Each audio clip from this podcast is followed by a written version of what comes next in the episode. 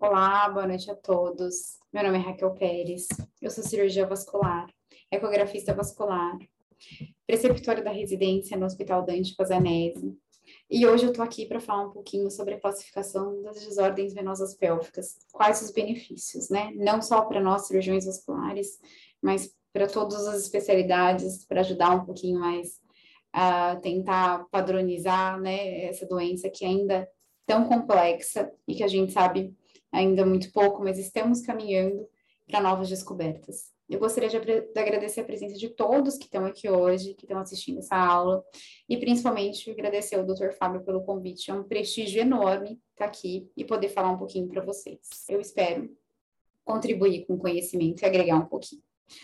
Então, a gente sabe que as desordens venosas pélvicas têm uma incidência de até 34% na população pode acometer os membros inferiores em 10 a 12% dos casos e tem uma incidência maior em mulheres após a segunda gestação. Pode ser uma causa de recidiva de varizes nos membros inferiores em até 70% dos casos. Então, é uma doença que tem um grande impacto na qualidade de vida dos pacientes acometidos.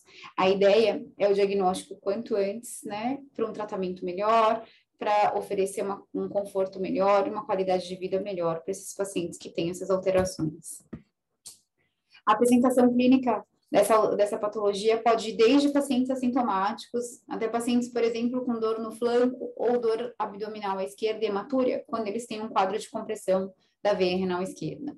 Ou pacientes que têm um quadro de dor pélvica crônica por um quadro de obstrução da veia ilíaca comum ou da veia renal esquerda, ou refluxo das veias gonadais ilíacas, ou um quadro de claudicação venosa quando o paciente tem uma obstrução venosa ilíaca, ou um quadro de sintomas extrapélvicos de origem pélvica, como varicosidade sintomática dos membros inferiores, ou varizes atípicas, ou distribuição das safenas típicas associadas à recorrência após um tratamento inicial.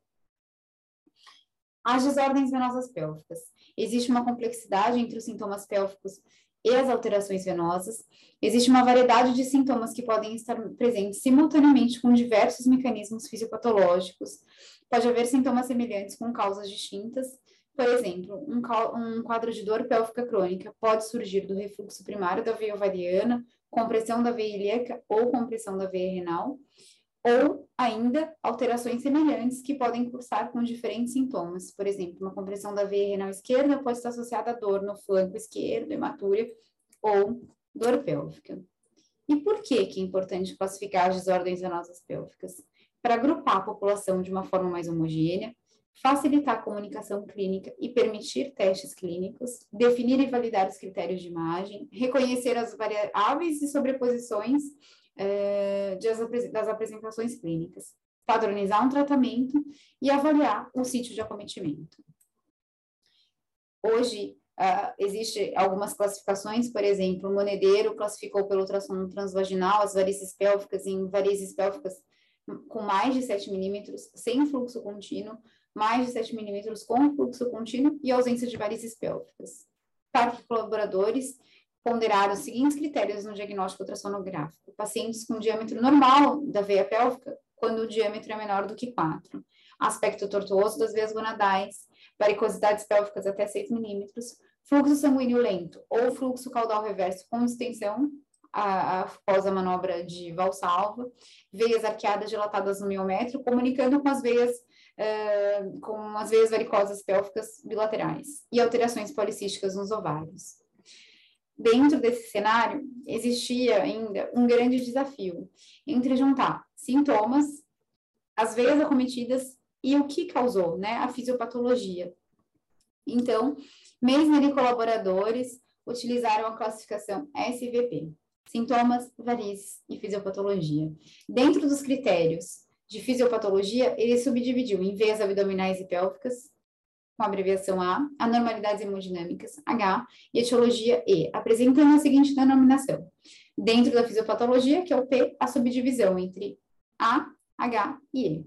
Dessa forma, os pacientes portadores de desordens venosas pélvicas serão classificados em SVP e o P dividido e subdividido em A, H e E.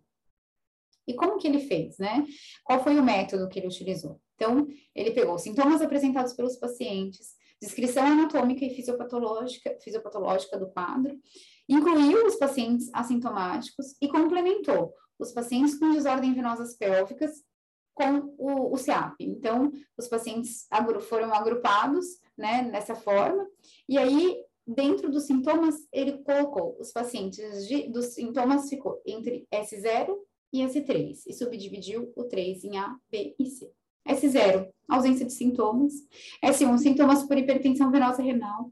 S2, varizes pélvicas ou varicocele do lado esquerdo. S3, sintomas extrapélvicos de origem pélvica. S3A, sintomas localizados, com dor, desconforto, formigamento, pruridos, sangramento ou tromboflebite. S3B, sintomas pélvicos, que incluem varizes pélvicas com origem na face póstero-medial da coxa. E S3C, pacientes com claudicação venosa a topografia, né? Então, as desordens venosas pélvicas podem ocorrer em quatro zonas anatômicas, que se estendem de forma descendente desde as veias renais para os membros inferiores. Então, zona 1, veia renal esquerda, zona 2, veia gonadal e ilíaca interna, complexo venoso pélvico, zona 3, veias de origem extrapélvica e zona 4, veias superficiais e profundas dos membros inferiores. A zona 3 e a zona 4 podem estar relacionadas. Dentro da classificação, o V de varizes vai de V0 a V3, V3 subdividido em A e B. V0, ausência de varizes de origem abdominal, pélvica ou extrapélvica no exame clínico de imagem. V1, varizes hilares e renais. V2, varizes pélvicas. V3, varizes extrapélvicas de origem pélvica. V3A, varizes genitais, que podem ser vulvares ou varicocele. V3B, varizes de origem pélvica nos membros inferiores que surgem dos pontos de fuga e estendem-se para a coxa, ali na região póstera medial, ou varizes ciáticas, ou varizes com refluxo na pelve, que são visualizadas apenas com ultrassom. Dentro da fisiopatologia, como eu já comentei, ele vai dividir entre A, H e E, a anatomia, que é que pode ser tanto abdominal quanto pélvica, as anormalidades hemodinâmicas que ele abreviou com H, que pode ser refluxo ou obstrução, e etiologia, trombótica e não trombótica. Ele abreviou a localização do sítio de acometimento em ICV, por exemplo, para veia cava inferior, LRV para veia renal esquerda, GO para veia gonadal, que pode ser tanto direita, esquerda ou bilateral, veia ilíaca comum, que pode ser direita, esquerda ou bilateral, veia ilíaca externa, direita, esquerda ou bilateral, veia ilíaca interna, direita, esquerda ou bilateral, e pelve, ponto de fuga, que pode ser inguinal, obturatório, pudenda e ou lúteo. A classificação hemodinâmica pode ser por obstrução ou refluxo, né, que a gente já tinha comentado. Obstrução pode ser trombótica, não trombótica, uh, por compressão venosa ou por obstrução, e o refluxo, que pode ser um refluxo trombótico ou não trombótico. Dentro do E, que é a etiologia, a gente pode ter trombótica, não trombótica ou congênita. Trombótico, refluxo venoso ou obstrução devido a um quadro de TVP prévia, não trombótica, por um processo degenerativo da parede da veia ou obstrução proximal, obstrução devido a uma compressão extrínseca, e congênita, que pode ser alterações venosas por malformações vasculares, aqui entra aplasia ou hipoplasia da veia inferior.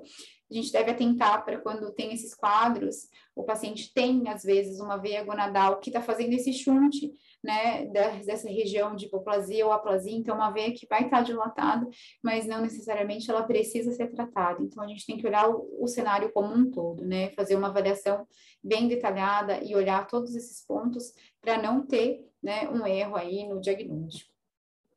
Então, qual que é a aplicabilidade? Como que é essa aplicabilidade? Né? Então, por exemplo, um paciente com síndrome de congestão pélvica com dor pélvica crônica devido ao refluxo das veias gonadais bilaterais. É um paciente S2, V2, veias gonadais bilaterais por refluxo não trombótico. Um paciente, por exemplo, com síndrome de quebranoses com dor no flanco hematura. Um paciente S1, V1, veia renal esquerda um quadro obstrutivo não trombótico. Um paciente com síndrome de Meitaner, com edema no membro inferior esquerdo, né? Uh, um S0, V0, V ilíaca comum esquerda, um quadro obstrutivo não trombótico. E aí ele classifica junto esse paciente com um CEAP, com um CEAP 3, é, uma causa secundária, acometimento do, do sistema venoso profundo é, pela veia ilíaca comum. Tem mais é, outros, outros quadros, né? No, no, nesse site que eu citei aqui, no artigo do Meisner, ele deixa esse site, nesse site para quem tiver curiosidade, para quem quiser olhar. Então, eu disponibilizei aqui também para quem quiser ver mais quadros lá, estão disponíveis. Então, para elucidar um pouquinho, a doutora Fanilda cedeu essas imagens gentilmente para eu colocar aqui. Por exemplo, uma paciente do sexo feminino, 25 anos, varizes após a segunda gestação, dispareunia e peso na pelve. Vai ser uma paciente S2, V2, 3B, pélvico, é, com refluxo não trombótico. Então, a gente vê que é pelo ponto P, né, que ela tem é, essa alteração, a gente vê refluxo, né? Então, a paciente S2, varizes pélvicas ou varicocele do lado esquerdo, é, V2, varizes pélvicas, varizes extrapélvicas de origem pélvica, V3B, varizes de origem pélvica nos membros inferiores, que surgem dos pontos de, de fuga pélvico e se estendem para a coxa. Pélvico, que é o, o anatômico, né, pélvico, é, refluxo não trombótico. Outro, outra paciente, feminino, 40 anos, varizes após a segunda gestação, poucos sintomas de congestão pélvica. Então, paciente S0, V2, 3B, pélvico, refluxo, não trombótico. Então, a gente vê aqui o refluxo através da manobra de Valsalva no ponto inguinal. Uma paciente S0, ausência de sintomas. V2, varizes pélvicas. V3, varizes extrapélvicas de origem pélvica. Varizes V3B, varizes de origem pélvica nos membros inferiores que surgem dos pontos de fuga pélvico e se estendem para a coxa pélvico, ponto de fuga, refluxo não trombótico. Paciente feminino, 49 anos, três gestações, poucos sintomas de congestão pélvica. Então, a paciente S3B, V2, 3B, veia ilíaca interna esquerda, ponto, é, com refluxo não trombótico, né? Então, pélvico, ponto é, perineal. Então, S3, sintomas extrapélvicos de origem pélvica, sintomas pélvicos que incluem varizes pélvicas com origem na face posterior medial da coxa, varizes pélvicas, V2, V3, varizes extrapélvicas de origem pélvica, V3B, varizes de origem pélvica nos membros inferiores que surgem dos pontos de fuga pélvico e se estendem para a coxa. V ilíaca interna, refluxo não trombótico. E qual que é a importância dessa classificação SVP, né? Ela dá uma precisão maior na caracterização da apresentação clínica. O diagnóstico são mais assertivos. Os tratamentos oferecem melhores resultados com essa padronização, né, com essa classificação. Os termos sindrômicos, é, existe uma, uma um, um, eles colocam, né, que a gente deve abandonar essa, esses termos sindrômicos para que a gente faça uma caracterização mais precisa do quadro clínico e da apresentação clínica dessa paciente que tem esse acometimento. E a gente não deve deixar de estabelecer uma relação entre a classificação SVP e o CEAP, quando a gente tem o sistema venoso pélvico está em continuidade com a, as alterações nos membros inferiores. A fisiopatologia dos sintomas pode ser refluxo ou obstrução venosa pélvica, estão relacionados a um aumento de pressão venosa com consequente drenagem para essas vias colaterais, que podem ser tanto os troncos safênicos ou apenas tributárias. Então, o que, que eu quero deixar né, dessa apresentação? Eu quero deixar que um quadro de dor pélvica crônica de origem venosa pode surgir diversos padrões, de diversos padrões é, anatomopatológicos. Os sintomas podem estar relacionados com a colateralização. A classificação SVP pode explicar a natureza complexa e interrelacionada da fisiopatologia dos sintomas pélvicos. O CEAP caracteriza os sinais de doenças venosas nos membros inferiores mesmo que os distúrbios fisiopatológicos surjam, na, uh, tenham origem na, na né? O SVP consegue descrever a origem fisiopatológica que pode ser por refluxo ou por aumento de pressão. O SVP descritivo não tem implicação com a gravidade da doença. O SVP é um instrumento definido com precisão e mínima sobreposição entre os grupos. Ele descreve precisamente a fisiopatologia, os segmentos anatômicos acometidos, ainda aguarda a validação clínica. É complexo porque a doença é bastante complexa, com característica hemodinâmica e clínica variável, mas ele é o ponto de partida para o maior rigor científico das desordens venosas pélvicas. Então, a gente precisa lembrar do SVP, tá? O S são sintomas, o V são as varizes e a fisiopatologia, que é dividida em anatomia alteração hemodinâmica e etiologia, tá? Anatomia, veia cava, veia renal, veia gonadal, veia ilíaca, comum, externo, interno, ponto de fuga, hemodinâmica por um quadro obstrutivo ou por refluxo, etiologia trombótica, não trombótica ou congênita. Para o futuro, né?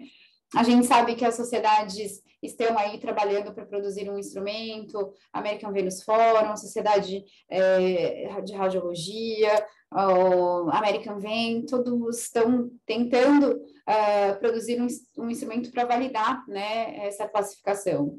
A gente vai ter uma avaliação nos tratamentos de uma forma mais objetiva e o instrumento está quase pronto e será validado em um ensaio clínico prospectivo.